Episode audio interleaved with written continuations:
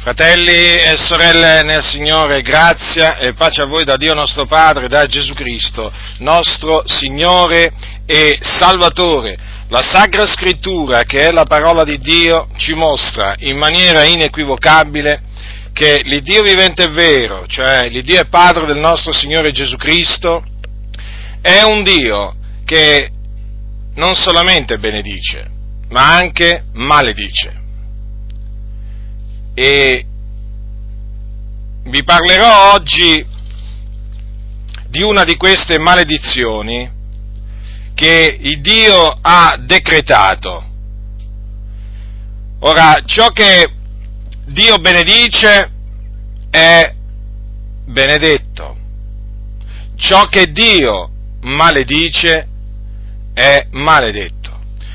Quindi viviamo in un tempo particolare per la storia della Chiesa, in cui praticamente si vuole far credere che esistano solo benedizioni divine e quindi si vuole far credere che il Dio, diciamo, è occupato solamente a benedire e quindi a fare del bene.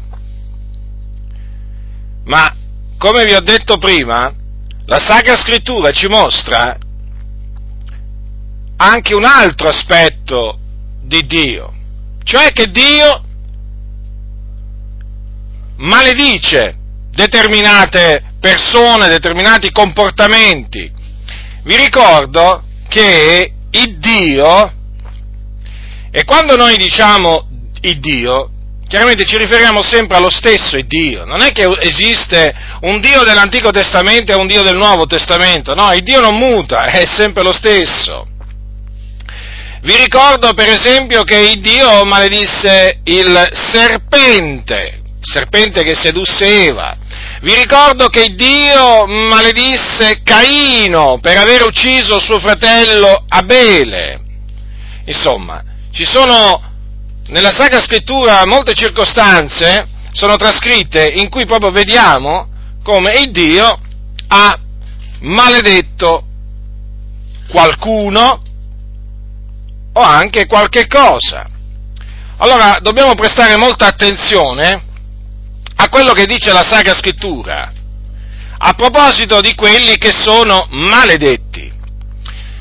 Prendiamo per esempio alcune di queste maledizioni che Dio ha decretato.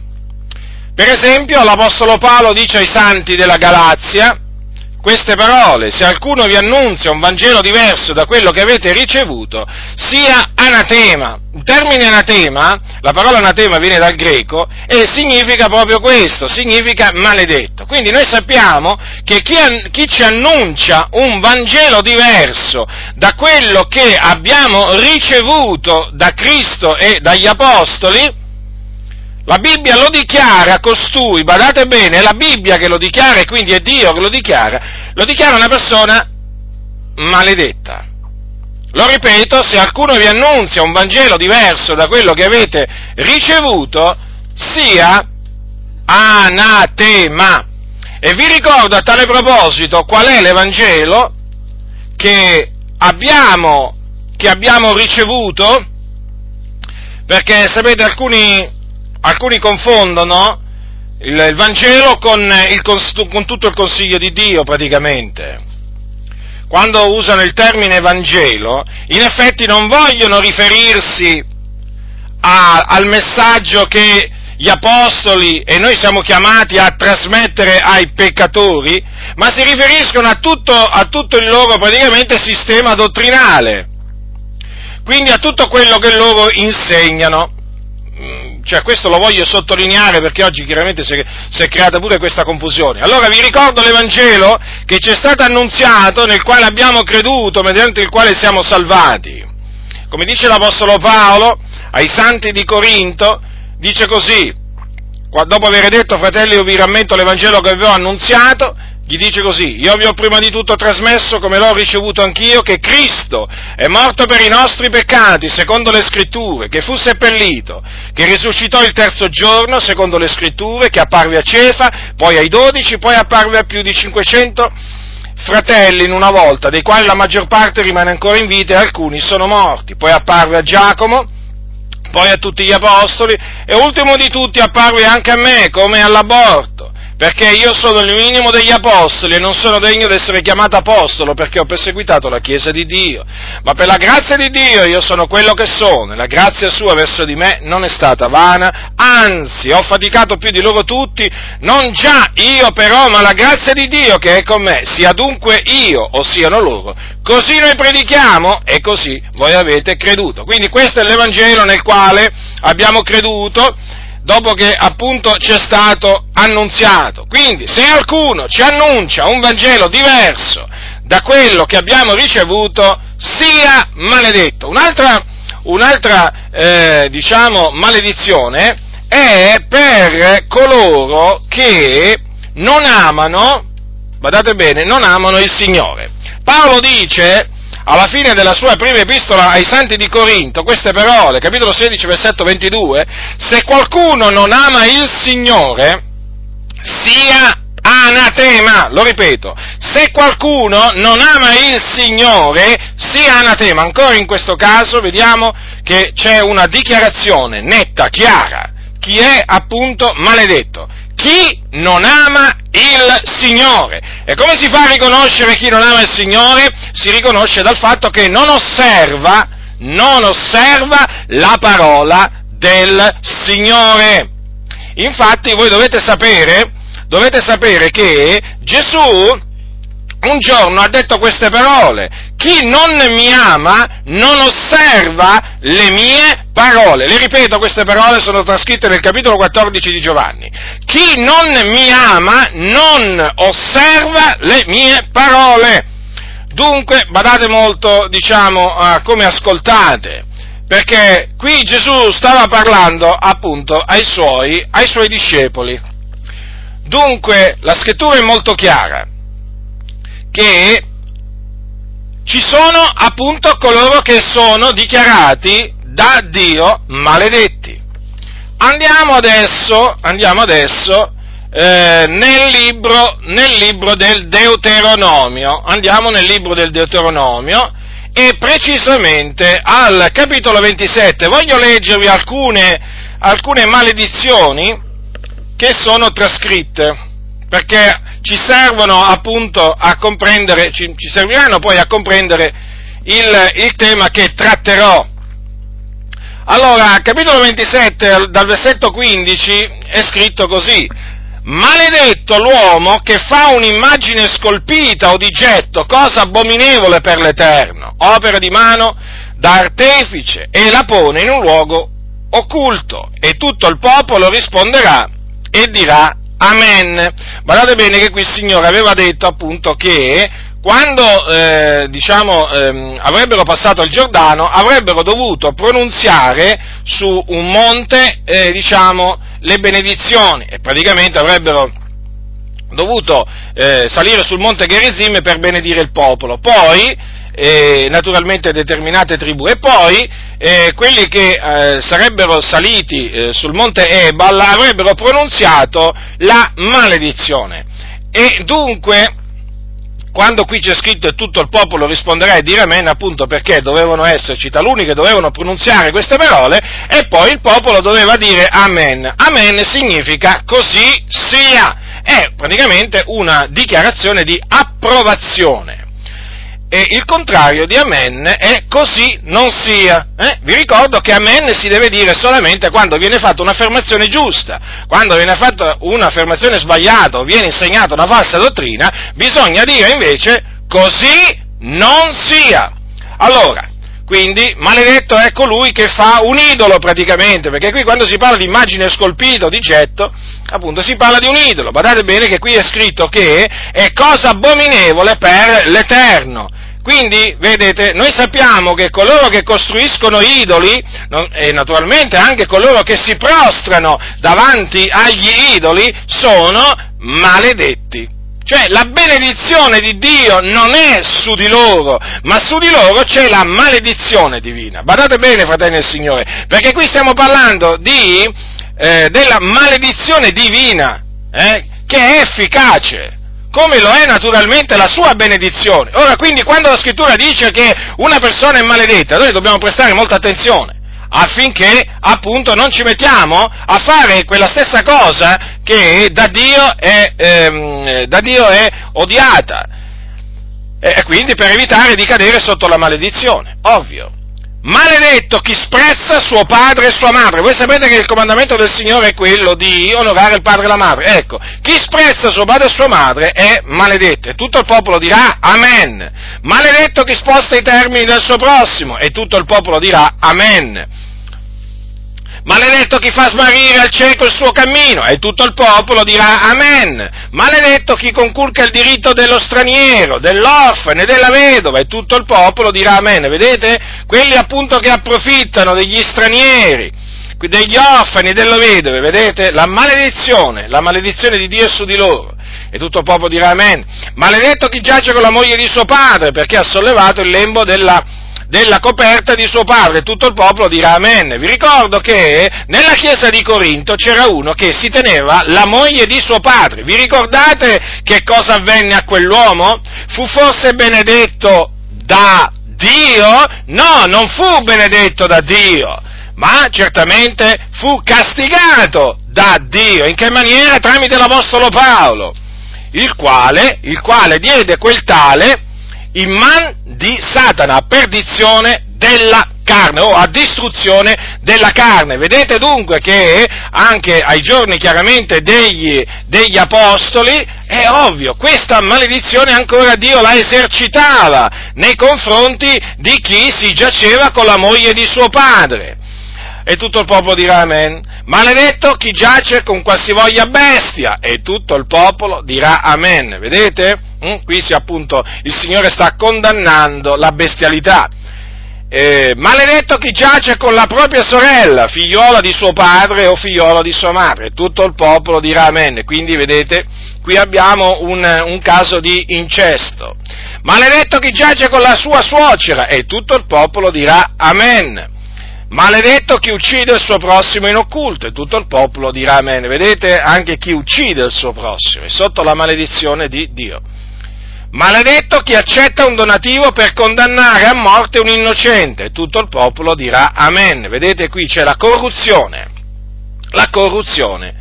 Peraltro la corruzione è condannata anche dalla, diciamo, dalla legge di questa nazione. Però vedete come il Signore eh, dichiara no? colui, appunto, eh, colui appunto che eh, viene, eh, viene, corrotto, si fa corrompere per condannare a morte un innocente, vedete? Esistono di questi casi, sapete? Sì, ne esistono come ne esistevano nel passato, ne esistono anche oggi. E poi, maledetto che non si attiene alle parole di questa legge per metterle in pratica e tutto il popolo dirà, dirà amen. Ovviamente, a proposito di queste ultime parole, vi voglio ricordare che Cristo ci ha riscattato dalla maledizione della legge, essendo divenuto maledizione per noi, come dice appunto l'Apostolo Paolo ai santi della Galazia, dice, dice, dice così, eh, tutti coloro che si basano sulle opere della legge sono sotto maledizione, perché è scritto maledetto chiunque non persevera in tutte le cose scritte nel libro della legge per metterle in pratica, o che nessuno sia giustificato per la legge dinanzi a Dio è manifesto. Perché il giusto vivrà per fede, ma la legge non si basa sulla fede, anzi essa dice chi avrà messo in pratica queste cose vivrà per via di esse. Cristo ci ha riscattati dalla maledizione della legge, essendo divenuto maledizione per noi, poiché sta scritto maledetto chiunque è appeso al legno affinché la benedizione d'Abramo venisse sui gentili, in Cristo, in Cristo Gesù, affinché ricevessimo per mezzo della fede lo Spirito promesso. Ora, mi voglio soffermare su una maledizione che è trascritta nel libro del profeta Geremia. Adesso parlerò di questa, di questa altra maledizione, eh, che appunto è stata decretata da Dio. Capitolo 17 del libro del profeta Geremia. Ascoltate che cosa dice, che cosa dice eh, il, il, Signore tramite il profeta. Leggerò dal versetto, versetto 5 e anche versetto 6. Così parla l'Eterno. Maledetto l'uomo che confida nell'uomo e fa della carne il suo braccio e il cui cuore si ritrae dall'Eterno. Egli è come una tamerice nella pianura sterile e quando giunge il bene egli non lo vede, dimora in luoghi aridi nel deserto, in terra salata, senza abitanti. La tamerice eh, è un piccolo albero ed è praticamente originario delle, delle zone aride che circondano il Mediterraneo. E questa pianta è menzionata anche, cioè conosciuta anche come arbusto del deserto. Ora, noi generalmente quando, quando citiamo queste parole, queste parole eh, le citiamo in particolar modo, mh, mm, eh, diciamo, quando rispondiamo ai cattolici romani in merito alla confessione al prete, è un dato di fatto. Eh, è corretto, sostanzialmente è corretto dichiarare, male, mm, diciamo, cioè è corretto dire che la Bibbia dichiara maledetto l'uomo che va a confessare i suoi peccati eh, al prete, o comunque sia a, a, diciamo, a una persona, a una persona diciamo, eh, come il prete e così via, per ottenerne la remissione dei peccati che ha commesso contro Dio. Cioè, chiaramente, sostanzialmente è giusto, perché la persona che, il cattolico, che, per esempio prendiamo il cattolico, che si va a confessare al prete, non fa altro che riporre la sua fiducia nel prete, perché è dal prete che poi chiaramente lui si aspetta l'assoluzione perché poi una volta che, va, che, che fa la confessione al, al, prete, una volta che l'ha fatta, naturalmente seguendo i dettami del catechismo cattolico, se ha fatto una corretta eh, confessione, poi il prete è chiamato a dargli l'assoluzione. No? E l'assoluzione significa che il prete, secondo il catechismo cattolico, gli rimette i peccati. Ora questo non avviene non avviene perché il prete non ha alcuna autorità di rimettere i peccati eh, all'uomo, perché questa autorità ce l'ha il Signore. Allora, il, il, cattolico che va a confessarsi dal prete, ovviamente ripone la sua fiducia non in Dio, non in Dio, ma nell'uomo. E che cosa riceve dall'uomo? Riceve nulla. Riceve nulla. E eh, quindi si illude si illude di poter ricevere la remissione dei peccati perché chiaramente è stato, è stato ingannato e su una tale persona non riposa la benedizione di Dio, ma appunto la maledizione di Dio. La maledizione dell'Eterno è nella casa dell'Empio, non è nella casa del giusto, ma è nella casa dell'Empio, perché chiaramente questa persona appunto ripone la sua fiducia nella carne, nell'uomo, mentre invece colui che eh, si ravvede dei suoi peccati, confessa i suoi peccati al Signore e crede nel Signore Gesù, riceve la remissione dei suoi peccati. E quindi praticamente viene benedetto, viene benedetto come eh, come fu anche il patriarca, il patriarca Abramo. Perché la Sacra Scrittura appunto definisce coloro le, le cui iniquità sono perdonate, i cui peccati sono, sono coperti, li definisce appunto beati o benedetti. E, come dice, il, come dice l'Apostolo Paolo ai santi della, ai santi della Galazia, dice, dice, queste parole, ve le voglio, ve le voglio ricordare, eh? Eh, allora dice così, praticamente lui fa un discorso ai Galati, voi lo sapete, per difendere la giustificazione, la giustificazione per, per, fede e per confutare quelli che si erano insinuati in mezzo ai santi dicendo appunto che si veniva, ehm, si veniva giustificati eh, si veniva giustificati mediante, eh, mediante l'osservanza, l'osservanza, della legge. E allora lui praticamente eh, nel, nel ribadire la che la giustificazione si ottiene soltanto per mezzo della fede in Cristo, dice così, talché coloro che hanno la fede sono benedetti col credente Abramo. Vedete che cosa dice l'Apostolo Paolo? Quindi che coloro che credono sono benedetti col credente Abramo. Perché? Perché appunto sono benedetti in Cristo. A loro vengono rimessi i peccati appunto mediante la fede in Cristo Gesù. Allora, è quindi corretto, corretto definire mh, mm, appunto eh, gli uomini che eh, van, si confidano in altri uomini per ottenere la remissione dei peccati, in questo caso i cattolici romani, maledetti. Questo lo dice la Sacra Scrittura. E di fatti tutti quelli che poi il Signore ha salvato e ha tirato fuori dalla Chiesa Cattolica Romana, attestano in effetti che non si sentivano assolutamente la benedizione di Dio nella loro vita dopo che avevano fatto la loro, la loro confessione al, al, prete. E d'altronde la scrittura non può essere annullata. Ma, vedete, eh, questo, queste parole eh, vanno, vanno proclamate vanno proclamate anche, diciamo, eh, per quanto riguarda altre circostanze, eh, di cui oggi, di cui oggi mh, la maggior parte dei pastori preferisce non parlare. Perché questo? Perché oggi, eh, diciamo, la fede nel Signore, la vera fede, quella, quella non finta, è rarefatta, è rara, bisogna dire le cose, le cose come stanno sono pochi, sono pochi quelli che in effetti confidano nel Signore con tutto il cuore. E allora è chiaro che per poter, per poter eh, proclamare, per poter commentare questo versetto eh, e spiegarlo nella maniera migliore e più esauriente possibile, chiaramente chi predica deve essere uno che confida con tutto il suo cuore nel Signore, perché, perché se è uno che confida nell'uomo, che cosa si mette, cosa si mette a predicare? La, la, maledizione di Dio su di lui? Eh? È chiaro, è un ipocrita. Eh? Allora, oggi eh, la maggior parte, in mezzo al popolo del Signore, ripone, oramai questo lo abbiamo potuto, diciamo, appurare, ripone la sua fiducia nell'uomo. Purtroppo le cose stanno così, fratelli del Signore, e poi di questo ci si rende conto, si rende conto parlando, parlando con i fratelli.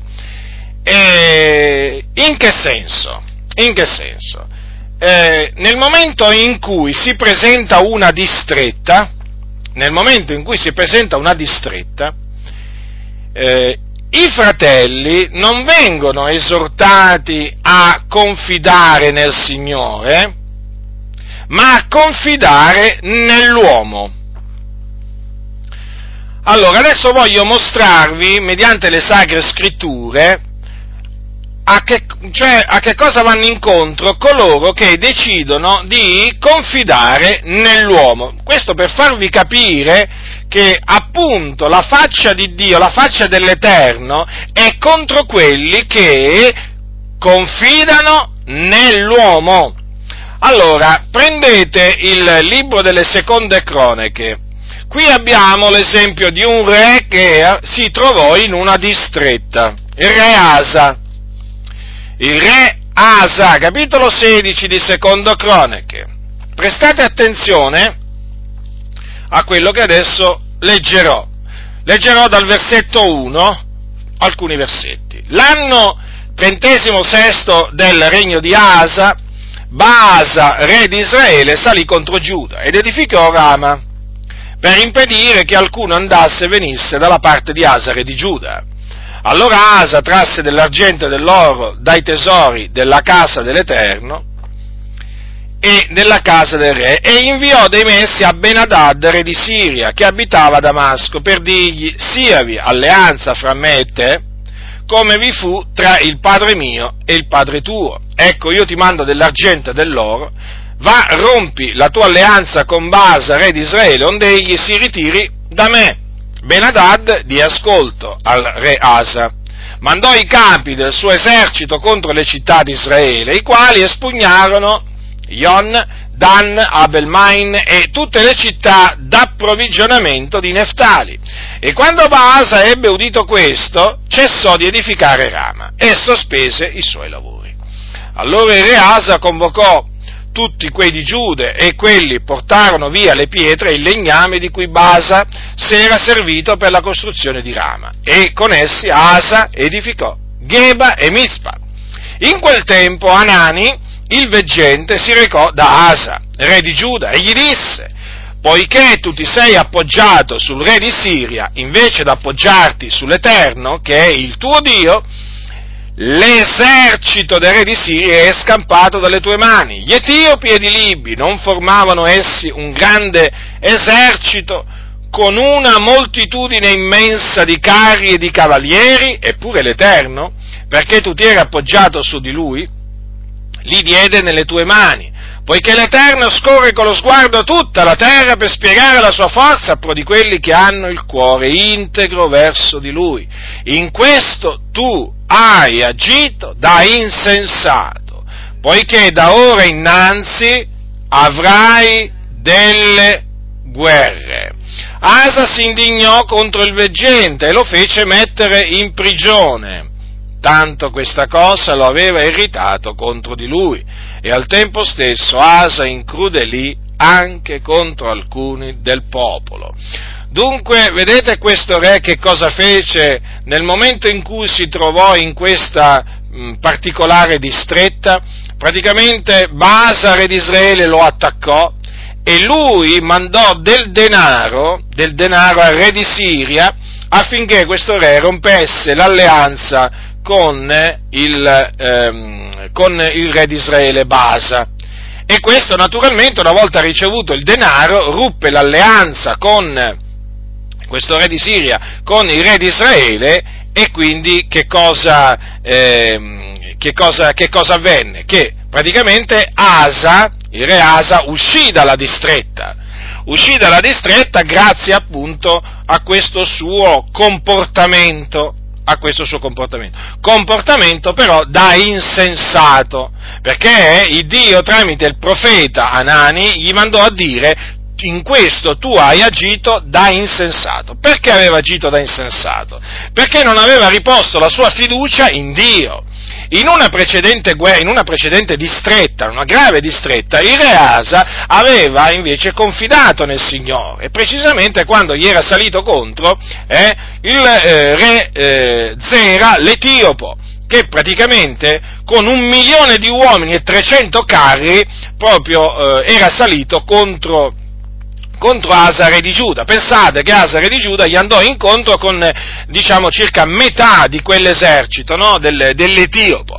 Eppure, perché Asa si era confidato nel Signore, il Signore gli diede, gli diede la vittoria. Infatti Asa invocò il Signore e il Signore rispose sconfiggendo gli Etiopi. Se voi leggete il capitolo 14, appunto, nel capitolo 14 viene trascritta questa, questa, questa storia.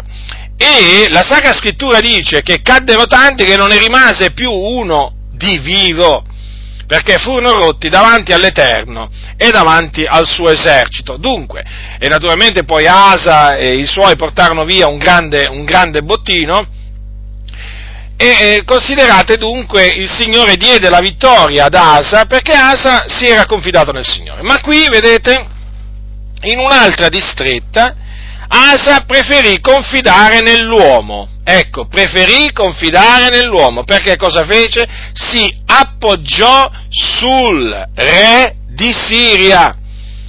E naturalmente eh, si guadagnò questo appoggio con del, con del, denaro, con del denaro, infatti dice, trasse dell'argento e dell'oro dai tesori della casa dell'Eterno. Quindi addirittura, addirittura prese prese del, eh, diciamo, de, de, de, dei tesori, quindi eh, del, dell'argento e dell'oro, proprio dalla casa di Dio. Oggi diremmo dalla cassa delle offerte, va? Perché voi sapete che oggi c'è questa idea del locale di culto quale casa dell'Eterno. Eh? E chiaramente, chiaramente eh, quello è il tesoro, eh? il tesoro, state attenti, sì sì, viene chiamato così praticamente, eh? È il tesoro della casa, della casa dell'Eterno e, ehm, e quindi cosa succede? Succede che ci sono pastori ci sono pastori che prendono dal, dal, dal tesoro, quindi dalla cassa, dalla cassa delle offerte, eh, per, eh, diciamo, compiere de, dei gesti da insensati come quello che compì Asa.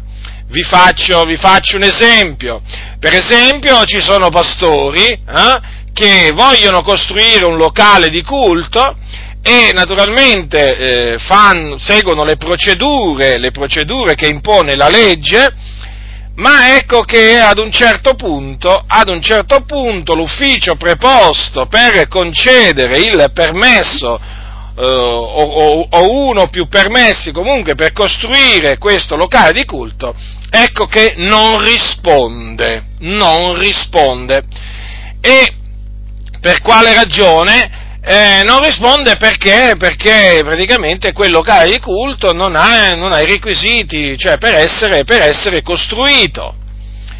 Uh, o anche magari ha i requisiti, però l'ufficio decide di non, di non dare questo, questo, permesso, perché sapete che ci sono, ci sono degli uffici dove appunto quantunque tu abbia i requisiti per ottenere qualche cosa, quel qualche cosa non ti viene concesso se non dietro una, tra virgolette, mazzetta, hm? praticamente denaro sotto banco. Mm, lo sanno, diciamo, queste cose, voglio dire, sono cose risapute, non è che sono cose che qui ce le stiamo inventando. Allora, che cosa succede? Che ci sono pastori che dinanzi, dinanzi a un diciamo, ostacolo del genere, che cosa decidono di fare?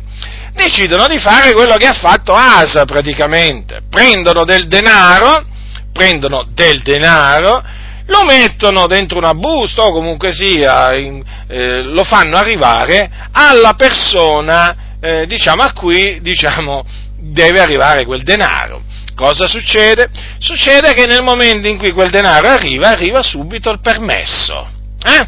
Subito ecco che appunto Arriva il permesso, il pastore naturalmente è felicissimo, comincia a annunciare questa cosa a tutta la comunità perché finalmente, finalmente il Signore ha toccato il cuore, il Signore finalmente ha toccato il cuore del sindaco, dell'assessore, insomma, il Signore ha toccato i cuori, già, il Signore ha toccato, loro così presentano naturalmente eh, la cosa, la cosa, ma il Dio sa che le cose non sono andate così, perché praticamente lui non ha toccato proprio nessun cuore, ma loro presentano appunto la cosa sotto questo aspetto, cioè, fratelli, Dio ha toccato il cuore, ma in effetti le cose come sono andate? Sono andate che praticamente il pastore, hm, eh, diciamo, con la sua astuzia, perché se no non potrebbe essere pastore in determinate denominazioni, perché se non stai astuto, se non sei furbo, se non sei disonesto, se non sei bugiardo, se non sei ignorante, se non sei arrogante, in alcune denominazioni non ti fanno proprio pastore, non ti fanno proprio pastore, perché i requisiti che devono avere i pastori moderni sono questi, ve li elenco, diciamo, sommariamente, devi essere mondano, devi essere astuto, devi essere disonesto, devi essere arrogante, eh? devi essere arrogante, devi essere di una furbizia veramente tremenda, eh? poi devi essere pronto a calunniare, pronto a calunniare, pronto a corrompere a farti corrompere. Questi sono, diciamo, tra i, requisiti, eh, tra i requisiti che devono avere i pastori oggi per diventare dei fedeli servitori dell'opera, così li chiamano, nella denominazione. E poi questi saranno quelli che faranno poi chiaramente carriera e arriveranno proprio ai vertici della piramide della piramide. Dunque, vedete, eh, molti pastori agiscono proprio in questa maniera e badate bene che questo, diciamo, sistema lo adottano anche in tante altre circostanze, cioè corrompere per avere, pagare per avere, per avere naturalmente cose che riguardano la Chiesa, la denominazione. Naturalmente poi, come vi stavo dicendo, il tutto viene presentato come il, eh, il frutto poi ho l'esaudimento delle preghiere che sono state rivolte al Signore, ma nulla appunto di più falso che questo. perché se le preghiere sono state fatte al Signore da qualche credente che veramente si è messo a pregare il Signore affinché veramente facesse avere questo permesso, vi posso assicurare che non, quel diciamo, permesso non è arrivato per le preghiere, ma è arrivato perché qualcuno si è confidato nell'uomo, ha avuto fiducia nell'uomo e dunque la Bibbia dice maledetto l'uomo che confida nell'uomo. Infatti questi pastori non sono uomini benedetti da Dio, si avverte che la benedizione di Dio non è su di loro, non è con loro, non cammina con loro, non li accompagna, perché sono persone che confidano nell'uomo, sono pronte a confidare, a confidare nell'uomo loro naturalmente si vantano peraltro di confidare nell'uomo, eh? nel, diciamo, nell'assessore, nel sindaco, nell'onorevole Tizio, nell'onorevole Caio, si vantano proprio di questo loro confidare, di questo loro avere fiducia nell'uomo, invece di vergognarsi, invece di ravvedersi, si vantano proprio di quello che torna a loro vergogna. E sapete che cosa, e sapete che cosa arrivano a dire? Ma chi è colui? Chi è colui che non si rivolge? Chi è colui che appunto non si rivolge, no? Nel caso ha bisogno di un lavoro. Chi è colui che non si rivolge all'uomo? Cioè, praticamente, questi pastori corrotti, disonesti, eh, che cosa fanno? Praticamente hanno sconvolto tutto il consiglio di Dio. Sì, perché per loro è benedetto colui che confida nell'uomo e quindi che ricorre alla mazzetta, tra virgolette, eh? quindi a denaro sotto banco, o che si appoggia alla potenza del politico, eh? perché dice come io cosa faccio? Mi faccio amico il politico, in che maniera? Praticamente lo invito nella casa dell'Eterno, durante le elezioni eh, e lo faccio conoscere a tutta la Chiesa, gli praticamente faccio capire, gli faccio fare un discorsetto, poi gli dico alla Chiesa praticamente, Chiesa, tu devi votare questo uomo, perché questo uomo farà grandi cose per noi. Eh? E quindi, voglio dire, tu dai e noi riceviamo, comprendete il discorso qual è? Quindi, che cosa succede? Che la Chiesa viene, eh, cioè il, il, il riporre la fiducia nell'uomo viene presentata alla Chiesa come una cosa buona, voluta da Dio. Fratelli del Signore, qui siamo davanti a un sovvertimento delle vie del Signore. Qui siamo veramente davanti proprio a dei comportamenti diabolici eh, che attirano la maledizione di Dio e che vengono fatti passare come comportamenti giusti, sensati, normali che un cristiano deve tenere. Ma badate bene, fratelli, abbiate davanti a voi questa parole, maledetto l'uomo che confida nell'uomo. E quindi vedete che cosa succede? Ecco perché tanti, ecco perché tanti appunto ci tengono a far sapere alla Chiesa chi devono dare il voto nel, durante le elezioni, eh, diciamo, amministrative o a quelle, diciamo, nazionali, eh? o diciamo a quelle parlamentari e governative. Ecco,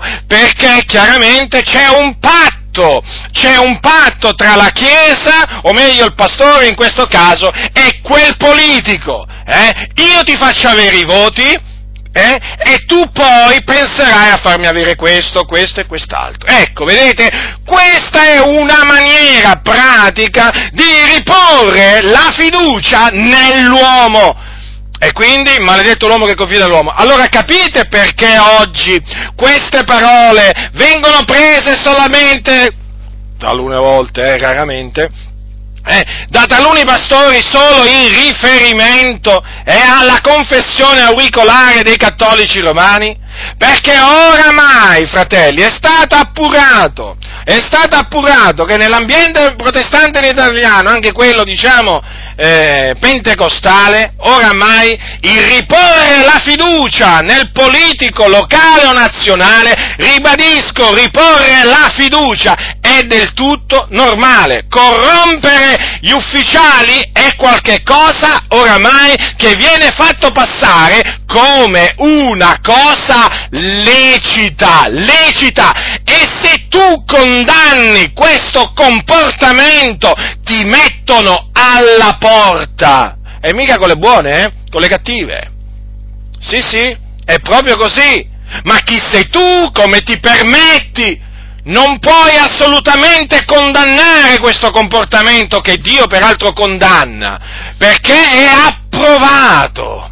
È approvato, fratelli e signori, e quando non è approvato esplicitamente, è approvato implicitamente. Implicitamente.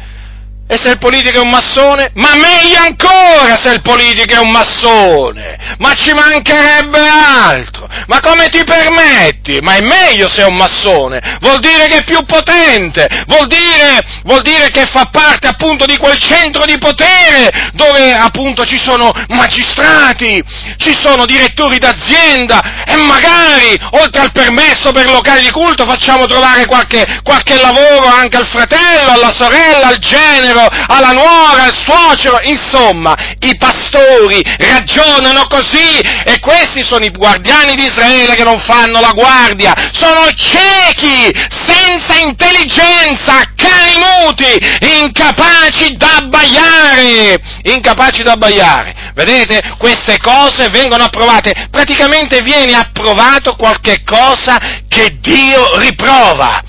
Ecco perché non si sente mai entrare nel merito. Ma i fratelli dicono, ma che cosa significa confidare nell'uomo?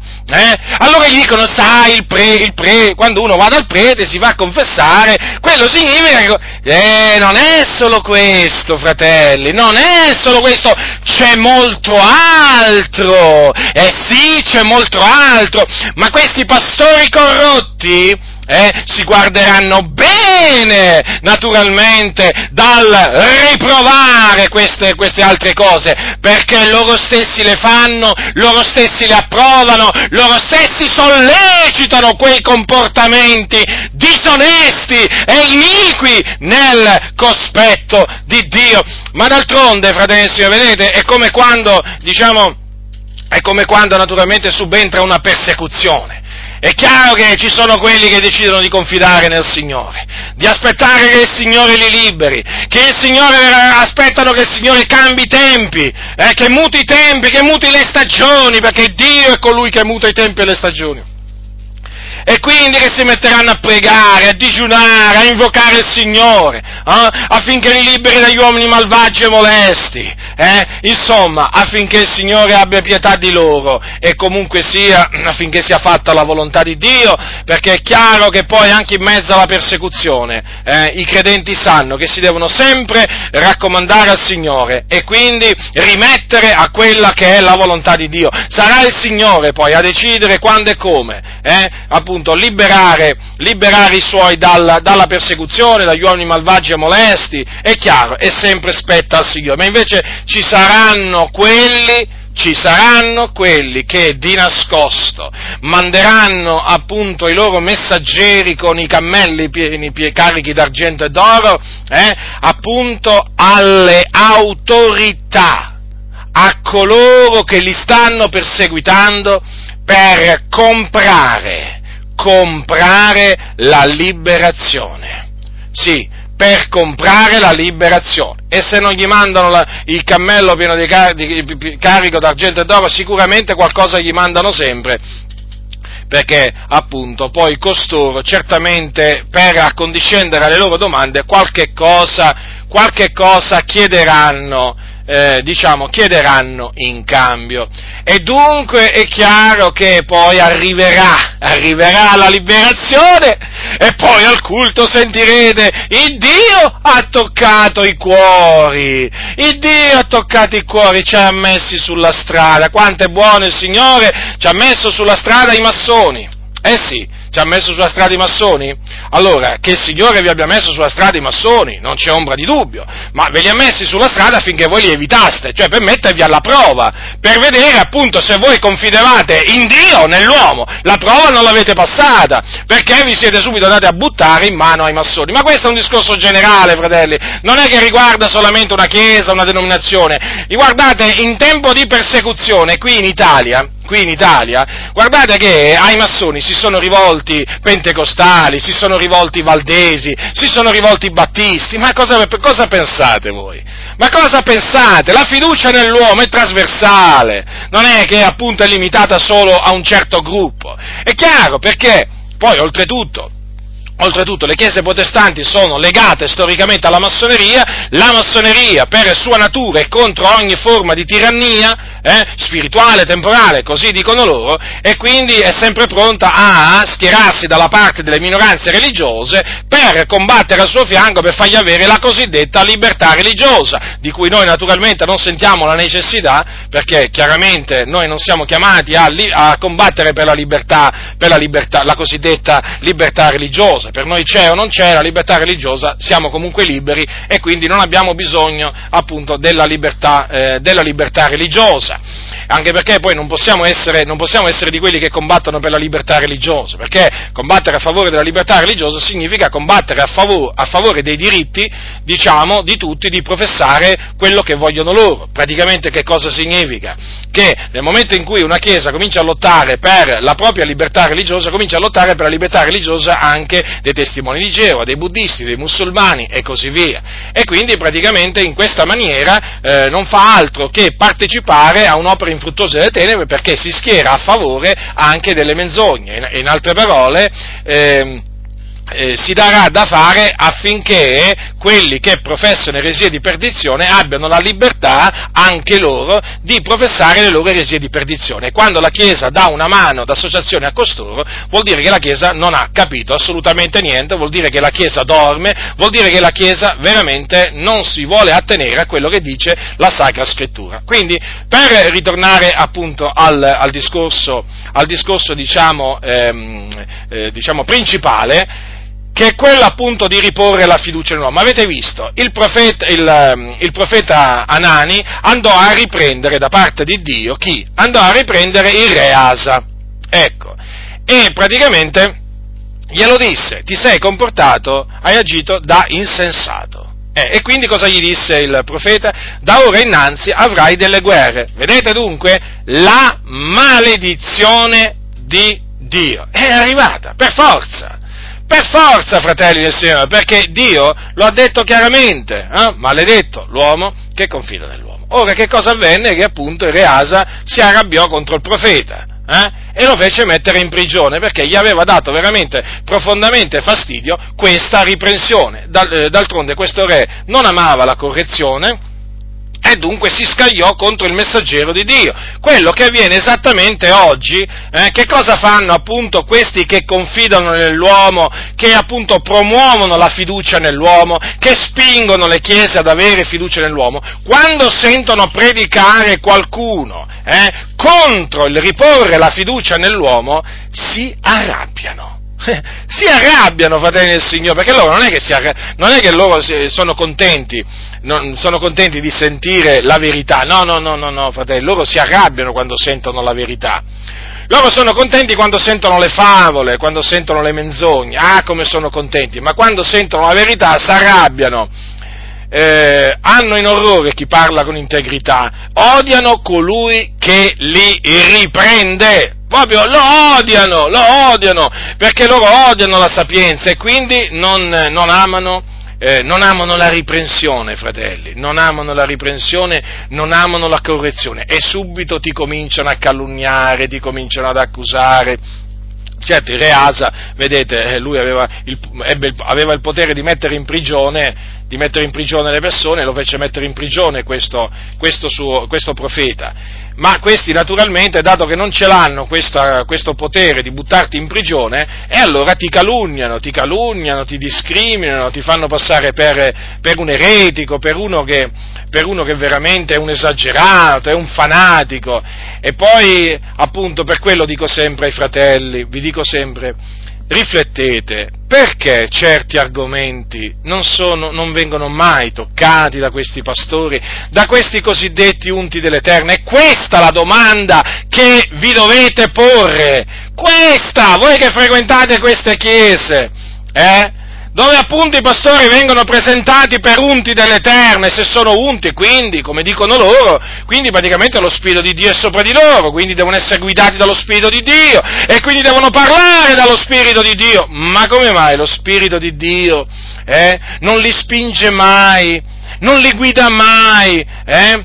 Ad avvertire il popolo da determinati comportamenti, perché lo Spirito di Dio non condanna mai determinati comportamenti che sono in abominio a Dio. Come mai, fratelli? Come mai? Fatevi questa domanda. Come mai quando andate in comunità, se non sentite parlare di Zaccheo, sentite parlare di Bartimeo, e se non sentite parlare né di Zaccheo né di Bartimeo, sentite parlare della donna samaritana, e potrei proseguire con la divisione del Mar Rosso, ormai lo, le sapete queste cose qua?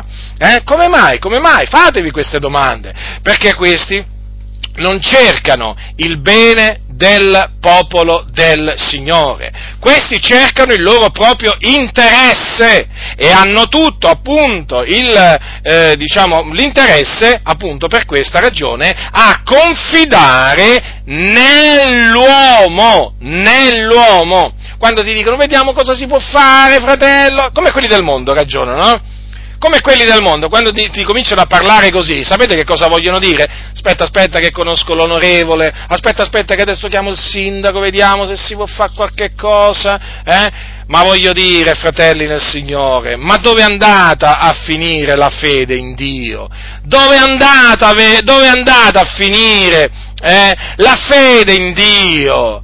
Eh, la fede genuina, eh, la preghiera genuina, quella appunto che si fa veramente nella distretta, in ginocchio davanti al Signore, alzando le mani al cielo e di, dicendo veramente, Signore, tu lo vedi, eh, sono nella distretta, ho bisogno di questa determinata cosa, aiutami, aiutami, eh? dove sono queste preghiere? Eh? Dove sono queste preghiere?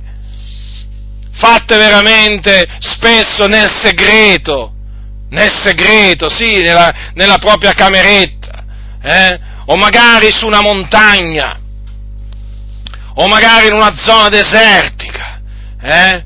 Dove sono quei fratelli, quelle sorelle che nella distretta piegano le ginocchia davanti al Signore eh, e confidano nel Signore e invocano il suo aiuto e da Lui aspettano l'aiuto. Sapete c'è il salmo che dice, eh? Io alzo gli occhi ai monti, donde mi verrà l'aiuto? Il mio aiuto viene dall'Eterno che ha fatto il cielo e la terra, invece molti sapete come leggono questo salmo? Io guardo ai monti, donde mi verrà l'aiuto? Dai monti. Da dove vuoi che venga l'aiuto? Dai monti, no? Mica dal Signore. Perché non credono, non credono, non hanno fiducia nel Signore, hanno fiducia negli uomini Ecco perché quando parlano tu non avverti, tu non avverti la benedizione di Dio che cala sull'assemblea. Ecco perché, perché sono persone che confidano o nel loro stesso cuore, eh, o confidano nella carne, nel braccio dell'uomo. Chiama, dite, dite quello, usate le espressioni che usa la Bibbia. Sono persone che si rifugiano all'ombra di Faraone. Non guardano al Signore, guardano a Faraone. E a te ti dicono, fratello, guardiamo a Gesù. Poi tu, in effetti, dici, beh, se lui mi dice guardiamo a Gesù vuol dire che lui sta guardando a Gesù. Vai a vedere e vedi che guarda Faraone invece. E dici ma come non sta guardando a Gesù? No, lui guarda Faraone. Ma sì, ma certo, loro hanno Faraone davanti, mica Gesù. Ti dicono dal pulpito riguardiamo a Gesù, tu c'è perfetto esempio di fede. Appena scendono dal culto, eh, Appena scendono dal culto, escono dal locale di culto, vanno da Faraone. Eccomi Faraone. Si prostrano davanti a Faraone, eh, con le tasche piene, con le tasche piene dell'argento e dell'oro, tratti appunto dai tesori della casa dell'Eterno. D'altronde la chiamano così. Eh? Naturalmente lì ci sono le decime, sapete, no? Che nel tesoro della casa dell'Eterno oggi eh, c'è le decime. Così viene chiamato il locale di culto impropriamente, naturalmente, e poi lì ci sono le decime, questi prendono le decime e si presentano da Faraone, non vanno da Gesù. No, questi non si prostrano davanti a Gesù, questi si prostrano davanti a Faraone. Poi quando arriva il giorno il giorno della dedicazione del locale di culto, o magari il giorno della testimonianza, quando devono dare la testimonianza, oh fratelli, fratelli, il Signore ha ascoltato la mia preghiera. Falsi! Falsi! Il Signore sa che quella è una testimonianza falsa! Voi direte, ma com'è possibile che oggi veramente ci siano credenti che attribuiscono a Dio eh, il frutto della loro iniquità? Com'è possibile? È possibile, fratelli, sapete perché? Perché diciamo che alla conduzione di molte chiese non ci sono pastori, ma ci sono mercenari, non ci sono veri pastori, ma ci sono falsi pastori. Eh? E quindi è chiaro che non sentendo non sentendo parlare contro eh, appunto il riporre la fiducia nell'uomo, eh, i credenti si, si, diciamo, si mettono in testa praticamente che è lecito che è lecito. Guardate, fratelli, eh, veramente io vengo a sapere delle cose, ma delle cose che fanno rabbrividire, rabbrividire, rabbrividire, io rabbrividisco a sentire veramente che ci sono, che ci sono che credenti che confidano nell'uomo e poi dicono il Dio mi ha esaudito. Ravvedetevi se siete tra costoro, convertitevi, vergognatevi, veramente smettete di confidare nell'uomo e cominciate a confidare, a confidare in Dio, allora sì che la vostra testimonianza eh, sarà una testimonianza vera, tramite cui il nome del Signore sarà glorificato veramente. Vedete, Ezechia, Ezechia, un altro re, re di Giuda, praticamente in una distretta, in una distretta confidò, in una distretta diciamo simile, simile, confidò, eh, confidò, in Dio e Dio gli diede, gli diede, la vittoria, gli diede la vittoria perché lui si confidò nel Signore, invocò il Signore. Eh, quando, quando Sennacherib, il re d'Assiria, cinse d'assedio Gerusalemme, la città, la città del grande re, avvenne, avvenne questo, ascoltate, ve lo voglio leggere questo evento, perché è un evento che porta a glorificare l'Iddio vivente e vero e soprattutto porta mh, a considerare da vicino che cosa significa eh? confidare in Dio! È una cosa meravigliosa, ricordatevi tutte le cose che sono trascritte, tutto ciò che fu scritto per la dieta fu scritto per il nostro ammaestramento. Quindi, quando ascoltiamo la parola del Signore, fratelli, sappiate che la parola di Dio ci ammaestra, ci ammaestra per il nostro bene, affinché noi diventiamo savi a salute in Cristo Gesù. Dopo queste cose, capitolo 32 di Secondo Cronache, ascoltate qui la condotta proprio completamente diversa, quello che dice la scrittura riguardo de, di Ezechia, re di Giuda dopo queste cose e questi atti di fedeltà di Ezechia, Sennacherib, re d'Assiria, venne, entrò in Giuda e cinse d'assedio le città fortificate con l'intenzione di impadronirsene. E quando Ezechia vide che Sennacherib era giunto e si proponeva ad attaccare Gerusalemme, deliberò con i suoi capi e con i suoi uomini valorosi di turare le sorgenti d'acqua che erano fuori della città ed essi gli prestarono aiuto, si radunò dunque un gran numero di gente e turarono tutte le sorgenti e il torrente che scorreva attraverso il paese. E perché, dicevano essi, i re d'Assiria venendo troverebbero essi abbondanza d'acqua? Ezechia prese animo, ricostruì tutte le mura dove erano mh, rotte, rialzò le torri, costruì l'altro muro di fuori, fortificò Millo nella città di Davide e fece fare gran quantità d'armi e di scudi. Diede dei capi militari al popolo, li riunì presso di sé sulla piazza della porta della città e parlò al loro cuore dicendo, siate forti, fatevi animo, non temete, non vi sgomentate a motivo del re d'Assiria e della gran gente che l'accompagna, giacché con noi è uno più grande di ciò che è con lui con lui è un braccio di carne, con noi è l'Eterno, il nostro Dio, per aiutarci a com- combattere le nostre battaglie. E il popolo fu rassicurato dalle parole di Ezechia, re di Giuda. Dopo questo Sennacherib, re d'Assiria, mentre stava di fronte all'Achis con tutte le sue forze, mandò i suoi servi a Gerusalemme per dire a Ezechia, re di Giuda, e a tutti quei di Giuda che si trovavano a Gerusalemme, così parla Sennacherib, re, re degli Assiri, in chi confidate voi per rimanervene così assediati in Gerusalemme? Ezechia non vi inganni, non vi inganna egli per ridurvi a morire di fame e di sete quando dice l'Eterno il nostro Dio ci libererà dalle mani del re d'Assiria? Non è egli lo stesso Ezechia che ha soppresso gli alti luoghi e gli altari dell'Eterno e che ha detto a Giuda e a Gerusalemme voi adorerete dinanzi a un unico altare su quello offrirete profumi? Non sapete voi quello che io e i miei padri abbiamo fatto a tutti i popoli degli altri paesi, gli dei delle nazioni? Di quei paesi hanno essi potuto liberare i loro paesi dalla mia mano? Qual è fra tutti gli dei di queste nazioni che i miei padri hanno sterminate quello che abbia potuto liberare il suo popolo dalla mia mano? E potrebbe il vostro Dio liberar voi dalla mia mano? Or dunque, Ezechia non vi inganni e non vi seduca in questa maniera, non gli prestate fede, poiché nessun Dio d'alcun nazione o d'alcun regno ha potuto liberare il suo popolo dalla mia mano o dalla mano dei miei padri, quanto meno potrà l'Iddio vostro liberar voi dalla mia mano. I servi di Sennacherib eh, parlarono ancora contro l'Eterno, l'Iddio, contro l'Eterno Dio e contro il suo servo Ezechia. Senacerib scrisse pure delle lettere insultando l'Eterno, l'Iddio di Israele, e parlando contro di lui in questi termini, come gli dei delle nazioni, degli altri paesi non hanno potuto liberare i loro popoli dalla mia mano, così neanche l'Iddio di Ezechia potrà liberare dalla mia mano il popolo suo. I servi di Sennacherib gridarono ad alta voce in lingua giudaica, rivolgendosi al popolo di Gerusalemme che stava sulle mura per spaventarlo e atterrirlo e potersi così impadronire della città e parlarono dell'Iddio di Gerusalemme come degli dei dei popoli della terra che sono opera di mano d'uomo. Allora il re Ezechia il profeta Isaia, figliolo di Amoz, pregarono a questo proposito e alzarono fino al cielo il loro grido.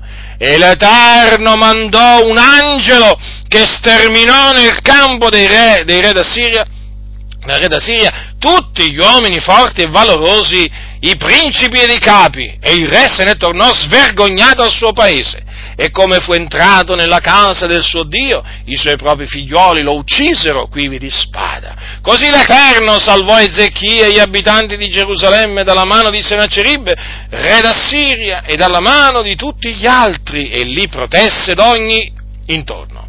E molti portarono a Gerusalemme delle offerte all'Eterno e degli oggetti preziosi a Ezechia di Giuda, il quale da allora sorse in gran considerazione agli occhi di tutte le nazioni. Ora, nel libro dei re ci sono alcuni, alcuni, particolari che sono degni naturalmente di nota, d'altronde sono stati scritti e quindi appunto vorrei, eh, vorrei appunto menzionarveli. Allora, diciamo, questo particolare che mi pare veramente da riportare, eh, naturalmente potete andarvi a leggere chiaramente tutto il resoconto di questo stesso evento, molto più particolareggiato, molto più ampio, nel libro dei re, al capitolo, al capitolo 18 e, eh, al capitolo 18, e anche al capitolo 19. Mi piace leggere appunto che nella preghiera che Ezechia, perché voi sapete che qua c'è scritto che Re Ezechia e il profeta Isaia, figlio di Amos, pregarono a questo proposito, alzarono fino al cielo il loro grido. Allora, eh, la preghiera praticamente di, eh, di Ezechia, eh, che, che, Ezechia eh, rivolse al Signore, comprende queste veramente belle parole così edificanti. Mm, ascoltate, ve le voglio leggere dal capitolo 19 di Secondo Re. Dice così, praticamente Ezechia prese la lettera che eh, gli aveva mandato Senacerib, piena di oltraggi, la lesse, dice poi salì alla casa dell'Eterno e la spiegò davanti all'Eterno. Eh? Mi piace questo, no? prese quella lettera piena di oltraggi e la mise proprio davanti al Signore, la, la aprì o comunque la spiegò più che aprì.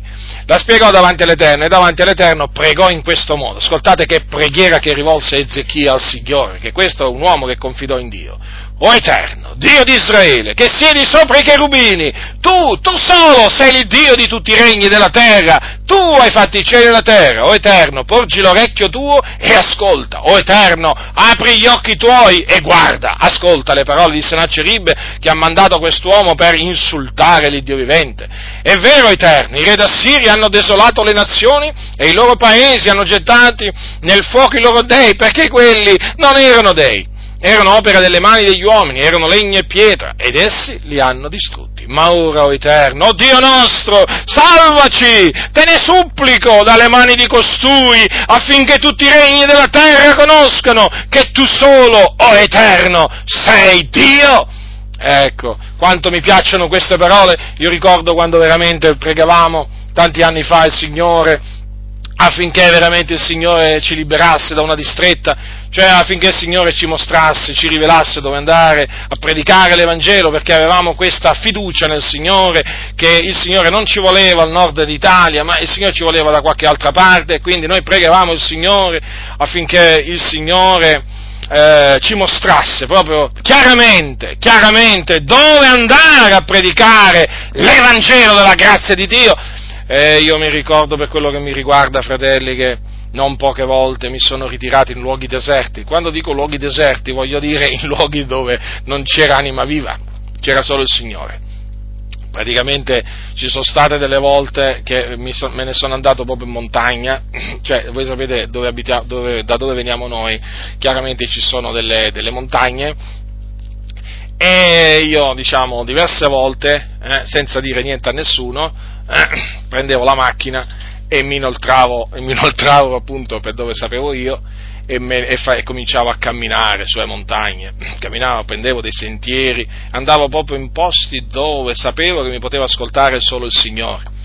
E mi ricordo veramente quante volte ho invocato il Signore gridando a Lui, ma gridando, fratelli nel Signore, gridavo così forte che poi mandava via la voce gridavo al Signore, il Signore è testimone di quello che vi dico, gridavo al Signore veramente in maniera tale, fratelli, che io avvertivo che quando pregavo quel mio grido saliva proprio presso il trono di Dio.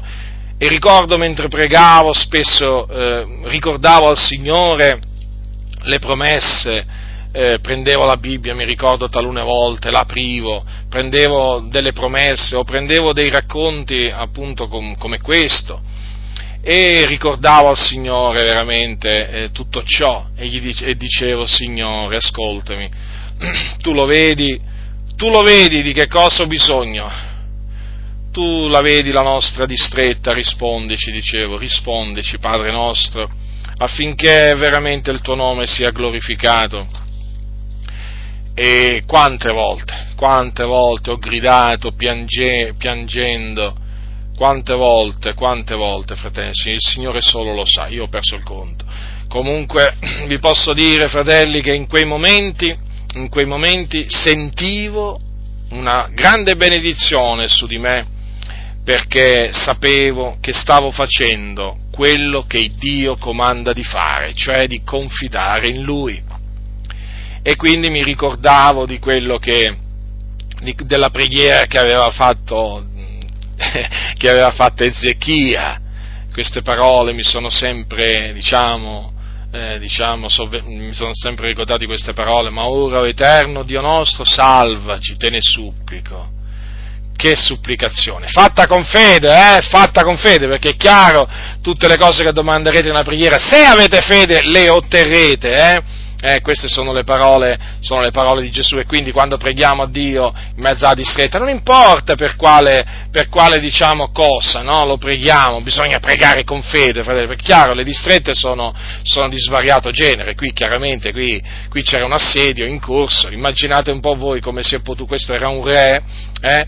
Però vedete, il Signore ha ascoltato la preghiera, di, la preghiera di Ezechia e anche la preghiera di Isaia, che appunto era, era un, un, profeta peraltro il Signore poi fece arrivare ad Ezechia anche una parola tramite il profeta, il profeta Isaia, che proprio gli prediceva appunto la liberazione di Gerusalemme. Per quanto riguarda appunto quello che poi eh, avvenne agli Assiri, vi voglio, mentre nel libro delle cronache non viene detto, qui viene detto, innanzitutto eh, il Signore mandò l'angelo dell'Eterno, eh, dice infatti, e quella stessa notte avvenne che l'angelo dell'Eterno uscì e colpì nel campo degli Assiri, e poi dice anche eh, quanti furono appunto colpiti a morte, 185.000 uomini. E dice nel libro dei Re, capitolo 19, versetto 35, quando la gente si levò la mattina, ecco, erano tutti cadaveri. Ma vi rendete conto in una notte il Signore cosa ha fatto? Ha sterminato 185.000 soldati. Cioè un esercito intero. Sono tanti 185.000, fratelli del Signore. Ma sono tanti. E vedete, è bastato solo un angelo, là lo chiama un angelo, qui dice l'angelo dell'Eterno.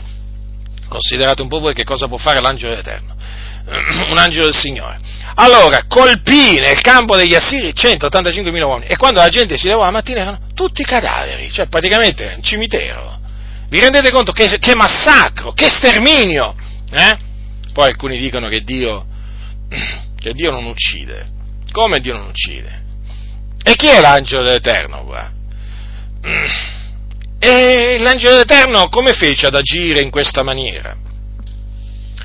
Quindi, vedete, eh, fratelli del Signore, il Signore liberò Ezechia, il suo servo Ezechia, eh, dalle mani di quell'arrogante re Senacerib che aveva oltraggiato il, l'Iddio vivente e vero.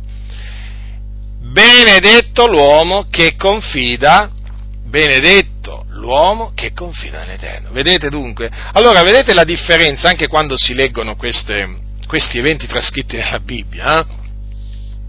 Cioè, eh, riceviamo ammaestramenti sia nel leggere il comportamento insensato di, eh, di, Asa, ma anche nel leggere il comportamento sensato, saggio di Ezechia. Però là siamo ammoniti, caso, quando leggiamo appunto il, il caso eh, diciamo, di Asa, siamo ammoniti a non, a non seguire l'esempio, l'esempio del re Asa. Qui invece siamo incoraggiati siamo incoraggiati a seguire l'esempio di Ezechia, fratelli nel Signore. È come se si è incoraggiati. Vedete dunque, eh, non, è mandò, non, è che mandò, cammelli pieni d'argento e d'oro eh, da, qualche, eh, diciamo, da qualche re vicino, da, a qualche regno vicino per chiedere soccorso. No, fratelli, invocò il Signore, fiducioso che il Signore era in grado di liberarlo dalla mano di Senacerib. Guardate che Senacerib a quel tempo era un re potentissimo, eh, fratelli, era un re potentissimo. Oggi chiaramente si potrebbero fare delle analogie, comunque prendete il regno più potente sulla faccia della terra oggi. Eh? Ecco, ponete un esercito di 200.000 uomini di questo, di questo re, di questa diciamo, nazione che sta assediando una città, una città intera, pensate un po' voi, una città intera, ecco, il, diciamo, il, il, sindaco, quello che è, invoca il Signore e il Signore manda, manda un angelo e stermina praticamente tutto l'esercito, tutto l'esercito che assiede quella città, ma sarebbe veramente, no, che cosa questo, se non un intervento, un intervento di Dio. È chiaro, avete visto, Ezechia proprio praticamente qui che cosa ha fatto? Si è limitato a pregare, eh? A pregare, a confidare nel Signore, il Signore lo ha esaudito, fratelli, perché il Signore risponde, il Signore risponde a quelli che confidano in Lui. Cosa dice il Signore? Invocami nel dì della distretta e io te ne trarrò fuori e tu mi glorificherai. Vedete cosa dice il Signore? Invocami. Non dice di andare a invocare Faraone, eh? Non dice di andare a invocare il politico di turno, non dice di andare a invocare il sindaco, no, l'assessore, no, invocami nel dì della distretta. In quale distretta ti trovi? Qualunque sia la distretta in cui ti trovi, il Signore dice queste parole, sono le parole di Dio, non sono le parole mie, io trasmetto le parole di Dio, invocami nel dì della distretta. E io te ne trarrò fuori e tu mi glorificherai per tornare appunto a quando pregavo sul monte nei luoghi deserti. Poi il Signore ha risposto, perché è fedele. L'ha detto, l'ha detto! Se il Signore l'ha detto, lo farà, manterrà la parola se l'ha data. Eh? E allora, perché non avere fiducia in Dio? Perché non avere fiducia in Dio? Eh? E invece avere fiducia nell'uomo, come tanti vorrebbero che noi avessimo fiducia nell'uomo. No, fratelli, dovete avere fiducia in Dio. E il Signore ha risposto poi. Il Signore mi ha risposto nella sua grande, nella sua grande fedeltà. E il Signore veramente quante volte ha risposto alle nostre preghiere? Eh? Ma perché? Perché è fedele, perché Lui è fedele. Fedele è colui che ha fatto le promesse. Chi ha fatto le promesse? Il Dio. E Dio è fedele, quindi le mantiene. Se ti dice invocami di, nel dì della distretta e io te ne trarrò fuori, tu ci devi credere a Dio. Hai capito che ci devi credere? Eh? Abbiate fiducia in Dio, diceva Gesù. Qualcuno dirà, come mai? Come mai insisti così tanto? Insisto perché so che oggi praticamente nelle comunità i credenti vengono esortati ad avere fiducia nell'uomo esattamente come avviene tra quelli del mondo. Eh? Invece appunto di confidare, di confidare in Dio, di confidare in Dio nella distretta. E poi, e poi appunto di che cosa ci si meraviglia? Eh? Nel vedere appunto che non c'è la benedizione di Dio poi. Eh? Non c'è la benedizione di Dio. Ma come fa a esserci la benedizione di Dio su un popolo eh, che confida nell'uomo? Ma ditemelo! Io vorrei proprio saperlo. Io vorrei proprio che me lo spiegassero. Vedete, quello che non spiegano questi pastori, è per questo che io dico ai fratelli, metteteli alla prova, metteteli alla prova questi uomini che si dicono pastori, fatevi spiegare nella pratica che cosa significa confidare nell'uomo, fatevi fare degli esempi pratici due, tre, quattro. Fatevi fare degli esempi pratici. Voi dovete dire al pastore, io non mi accontento, non mi accontento eh, di un esempio solo come quello praticamente dell'uomo che va a confessare poi i peccati al prete. Io voglio avere quattro, cinque esempi. Gli devi dire, pastore, fratello, io voglio che tu mi faccia degli esempi pratici di vita quotidiana. Eh? Per farmi capire, per farmi capire che cosa significa avere fiducia nell'uomo nella distretta. Pratici. Avete capito cosa significa pratici? Me ne ho fatti io alcuni, eh, di esempi pratici. Perché vedete, fratelli del Signore, oggi c'è questa astuzia radicata in molti, no? Che non vogliono entrare nel merito, proprio per le ragioni che vi ho detto prima, perché ormai è diffusa la fede nell'uomo, allora, eh, e poi le cose si sanno. E invece voi li dovete mettere alla prova, perché nel momento in cui questi eh, vi faranno capire che dovete avere fiducia nell'uomo, sapete cosa dovete fare voi? Andarvene! Andarvene da queste chiese! Andarvene! Non si può rimanere in una comunità dove insegnano il contrario di quello che dice Dio. Non si può rimanere, diciamo, eh, in una comunità dove il pastore praticamente fa di tutto per farti cadere sotto la maledizione divina. Ma fratelli nel Signore, ma se la Bibbia che dice che è maledetto l'uomo che confida nell'uomo, ma come può, come può un vero pastore esortarvi a avere fiducia nell'uomo? Ma me lo dovete spiegare, non può, perché lo Spirito di Dio lo Spirito di Dio, eh, che ci brama fino alla gelosia, spinge il servo del Signore, il vero servo del Signore, lo spinge appunto a mettere in guardia i fratelli dall'avere fiducia nell'uomo. E invece spinge i credenti a, a, ad avere fiducia in Dio, ad avere fiducia in Dio, piena fiducia, piena fiducia. Sapete, Dio è degno della nostra fiducia, sapete? Eh? perché è un Dio fedele. Noi non è che abbiamo un Dio morto, non abbiamo un Dio che è cambiato, non abbiamo un Dio che non è in grado di rispondere a determinate nostre distrette. Eh? No, no, il Dio è in grado di, rispo- di, tirarci fuori da ogni nostra distretta, ogni distretta. Perché vedete, il Signore ha detto invocami nel dì della distretta. Non è che il Signore, diciamo, ha detto, sì, se ti trovi in questa distretta mi, mi puoi invocare, però se ti trovi in quest'altra distretta non mi invocare. Quando mai? Quando mai? Nella Bibbia così ha detto il Signore, invocami nel dì della distretta. Avete visto cosa ha fatto Ezechia? Ha invocato il Signore. Il Signore che ha fatto? Gli ha risposto. Eh? Gli ha risposto. Allora perché il Signore non deve rispondere a me? Perché il Signore non deve rispondere a te, fratello, sorella? Perché il Signore non ti, deve, non ti risponderà se tu lo invochi nel dì della distretta? Me lo vuoi spiegare? C'ha riguardi personali il Signore?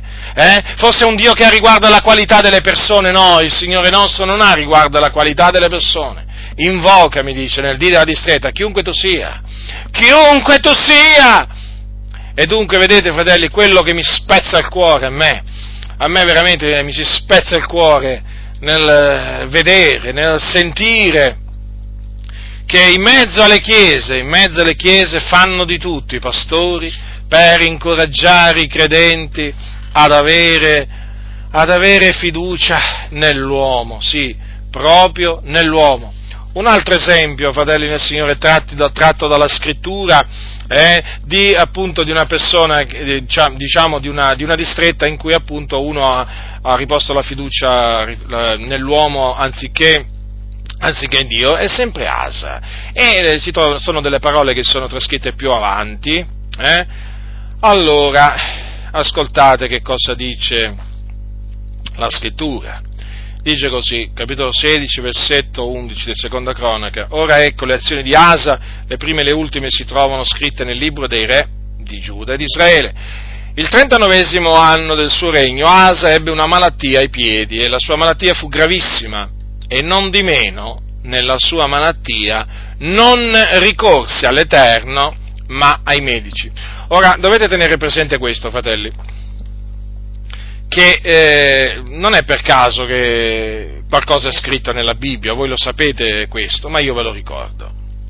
Eh, non esiste il caso. Tutto ciò che fu scritto per la dieta fu scritto per il nostro ammaestramento. Allora, anche questo è stato scritto per il nostro ammaestramento. Allora, ponete mente che qui stiamo parlando di un uomo che sapeva cosa significa ricorrere all'Eterno, appoggiarsi all'Eterno, perché se voi leggete la, la preghiera, la preghiera, l'invocazione che fece Asa quando appunto gli venne contro il re etiopo di cui vi avevo parlato, no? Zera con un milione di uomini, vi accorgerete che Asa sapeva che cosa significava avere fiducia nel Signore, appoggiarsi al Signore. Infatti, al capitolo 14, al versetto, al versetto 10, c'è scritto, allora Asa invocò l'Eterno, il suo Dio e disse, o Eterno, per te non v'è differenza tra il dar soccorso a chi è in gran numero e il darlo a chi è senza forza. Soccorrici, o Eterno, o nostro Dio, poiché su te noi ci appoggiamo e nel tuo nome siamo venuti contro questa moltitudine. Tu sei l'Eterno, il nostro Dio, non la vinca l'uomo a petto di te. Queste sono parole di un uomo che in quel momento ebbe fiducia in Dio, non nell'uomo, in Dio. Vedete? Mi piacciono queste parole? Su te noi ci appoggiamo. Quindi vedete, in questa circostanza Re Asa si appoggiò si appoggiò all'Eterno. Il Signore esaudì la sua preghiera e gli diede la vittoria. Ma avete notato, verso la fine della sua vita, e naturalmente dopo che lui era stato ammonito dal veggente Anani, dopo che lui aveva fatto mettere in prigione il, il, il, il profeta, il veggente, poi eh, dice anche che si era incrudelito anche contro alcuni del popolo, ecco, vedete cosa c'è scritto? Che il 39 anno del suo regno, quindi poco tempo prima di morire, perché lui poi morì il 41 anno del suo regno, eh, c'è scritto che ebbe una malattia ai piedi, la sua malattia fu gravissima, gravissima. Che cosa fece Asa appunto nella malattia? Vedete, la scrittura eh, in questo, anche in questo caso ne parla in maniera, diciamo, ehm, eh, tale da biasimarlo, perché dice che non ricorse all'Eterno, ma ai medici. Vedete? Questa espressione mostra in maniera inequivocabile che cosa? Che anche in questa circostanza Asa eh, eh, eh, si appoggiò, cioè confidò nell'uomo anziché in Dio. Vedete? Ora, era una distretta pure questa, eppure, vedete, non di meno, dice, nella sua malattia non ricorse all'Eterno, quindi, vedete, avrebbe potuto farlo, avrebbe dovuto farlo, ma non l'ha fatto, perché? Perché ricorse ai medici. Ora, vi voglio, ah, a proposito, eh, eh, ci sono, diciamo, i soliti, i soliti, eh, diciamo, eh, i soliti, i soliti noti, furbi naturalmente, eh? Sapete cosa dicono? Sapete cosa si sono inventati? Perché questi si inventano sempre qualcosa.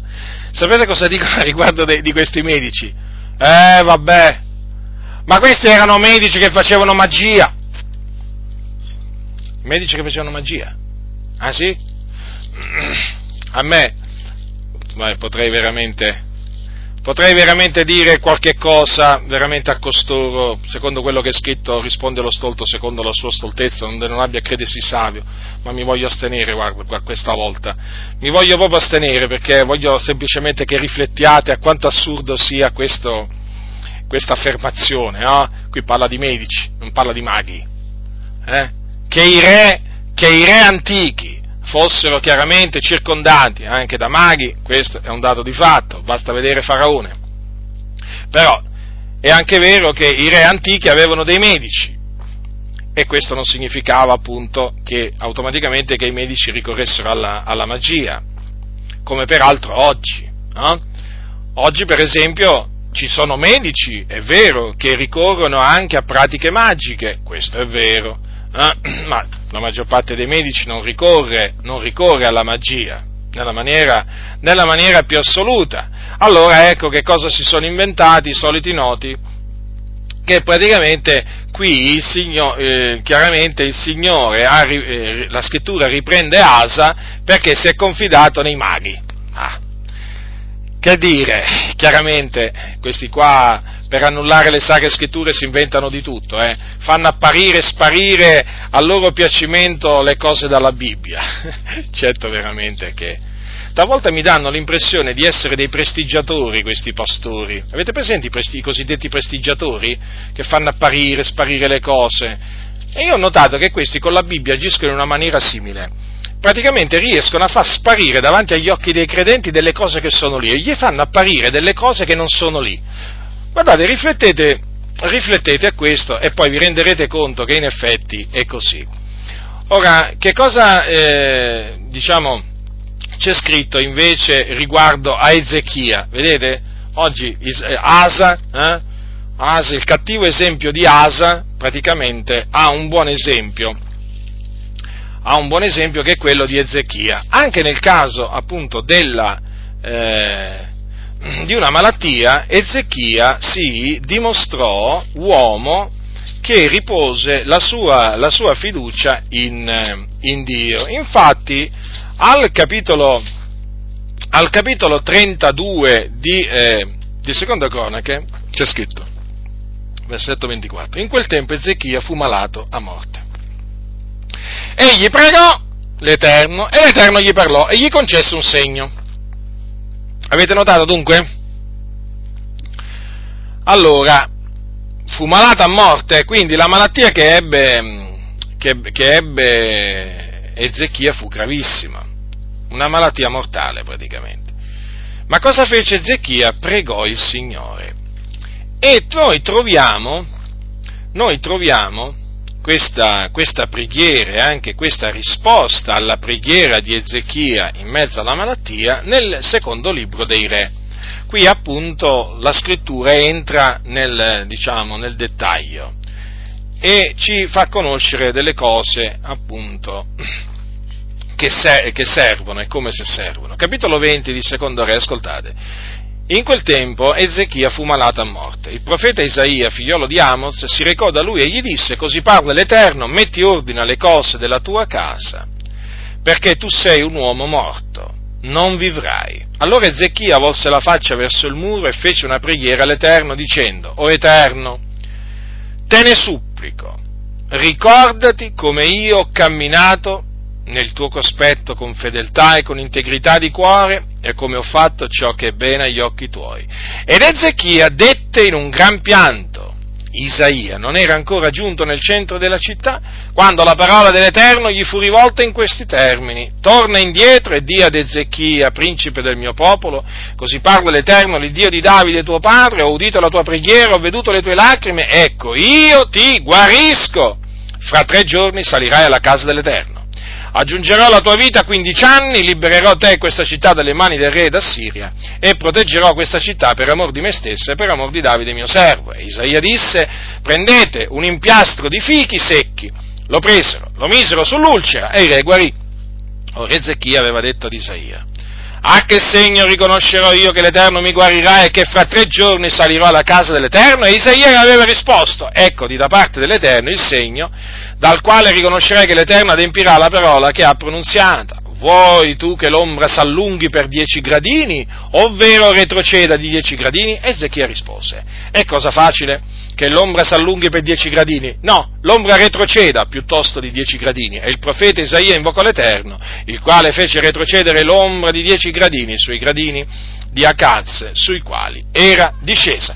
Dunque vedete, fratelli del Signore, che cosa avvenne? Questo uomo ancora una volta ripose la sua fiducia, la sua fiducia in Dio. A differenza di Asa, malattia gravissima, e fu malata a morte. Invocò il Signore, lo pregò, pianse davanti al Signore e il Signore gli rispose, gli rispose, considerate un po' voi, che gli mandò Isaia, Isaia appunto a riferirgli una parola ben precisa. Ho udito la tua preghiera, ho veduto le tue lacrime. Che belle queste parole, mi sono sempre, mi sono, mi sono sempre state di incoraggiamento queste parole. Ho udito la tua preghiera, ho veduto, perché il Signore ascolta e vede. Eh? Ascolta e vede tutto, noi diciamo. Allora il Signore ascolta la nostra preghiera, però vede anche le nostre lacrime.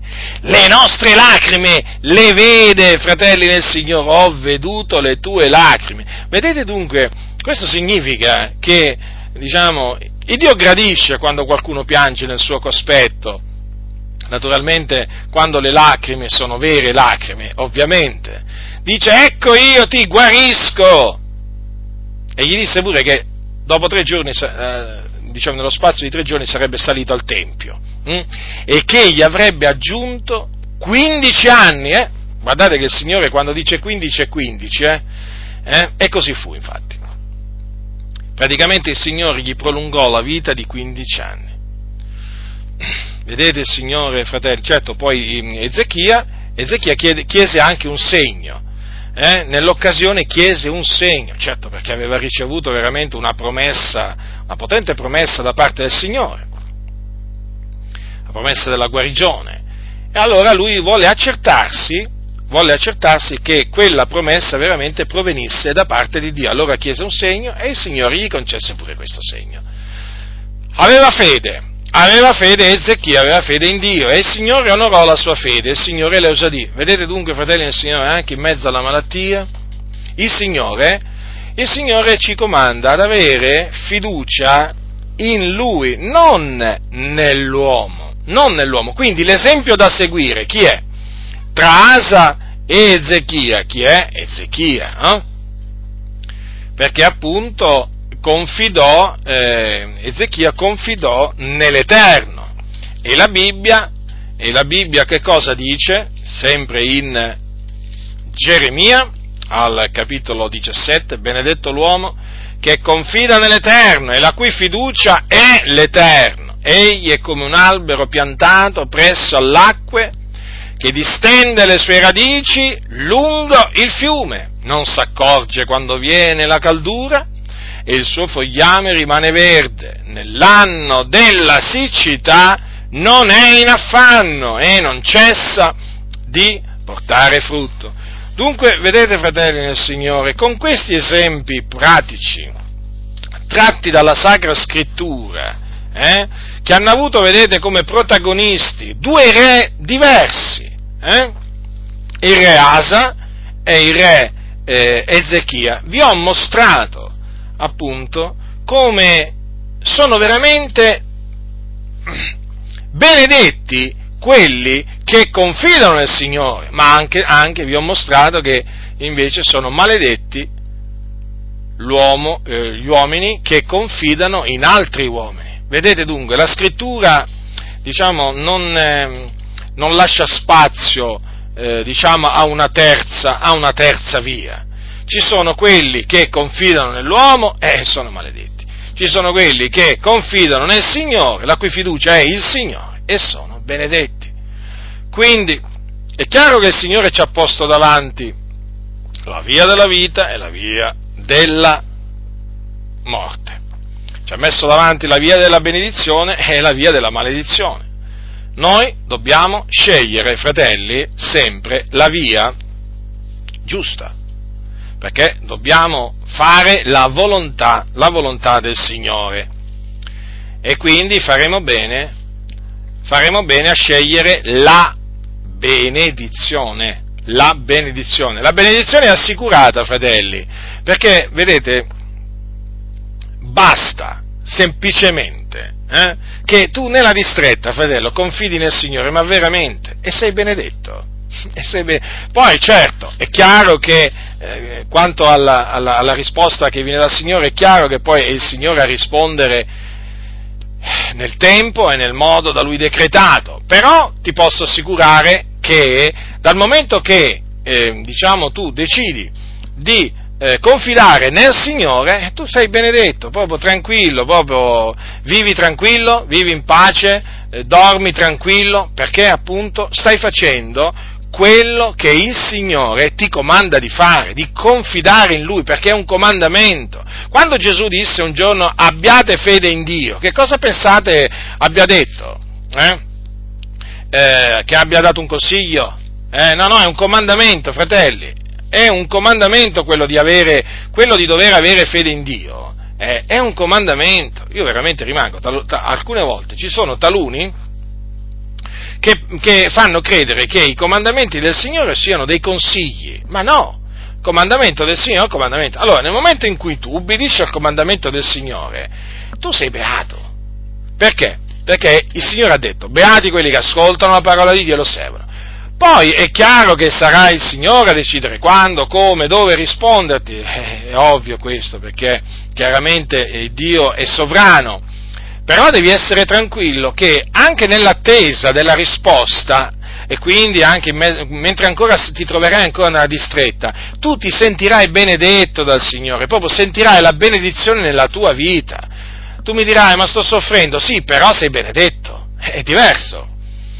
Capite? Cioè, uno può soffrire, può essere nell'afflizione, può essere nella distretta, però essere benedetto. Eh.